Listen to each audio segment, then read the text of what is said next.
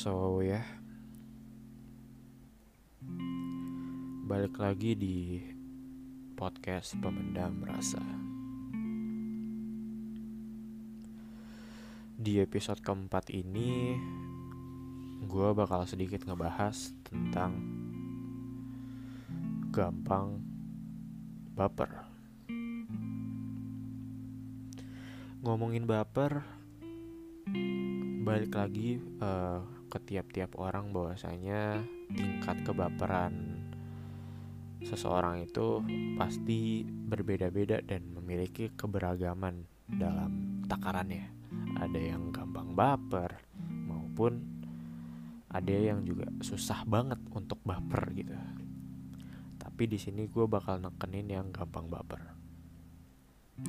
Gampang baper sendiri itu bisa muncul salah satunya karena terlalu menanggapi suatu hal atau suatu tindakan dari seseorang secara pribadi yang kemudian kita masuki dalam hati. Entah tindakan itu berupa pujian, celaan, maupun rayuan. Dan jujur, orang orang-orang yang baper ini sangat amat butuh pengertian karena jujur uh, orang yang gampang baper ini memiliki rasa sensitif yang sangat amat tinggi. Dan jika orang baper ini uh, dipertemukan oleh istilahnya ada orang yang bercanda perihal perasaan dan orang ini mengungkapkan perasaan ke orang yang baper ini walaupun si orang ini itu cuma bercanda doang ngungkapin perasaannya. Wah itu itu ini sih itu jahat banget sih.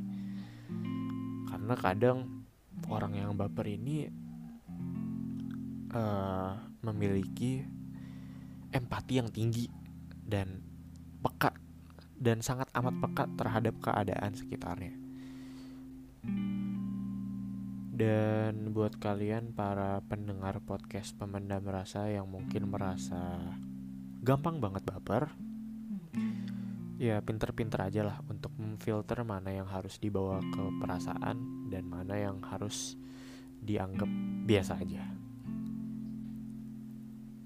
Dan untuk kalian yang mempunyai teman yang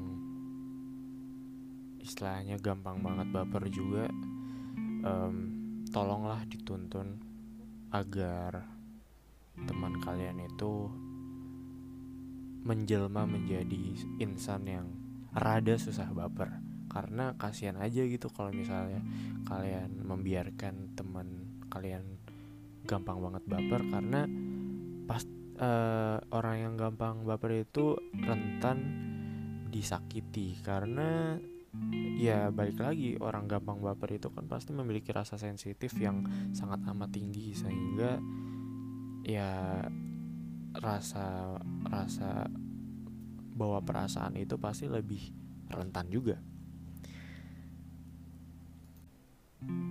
Ya pada intinya gue harap di luar sana kalian diberi kekuatan selalu untuk menghadapi tingkah seseorang atau tindakan seseorang yang bisa memicu rasa baper kalian. Um, mungkin itu aja podcast kali ini dan gue harap kalian bisa mengambil pelajaran di episode kali ini. Akhir kata, wassalamualaikum warahmatullahi wabarakatuh.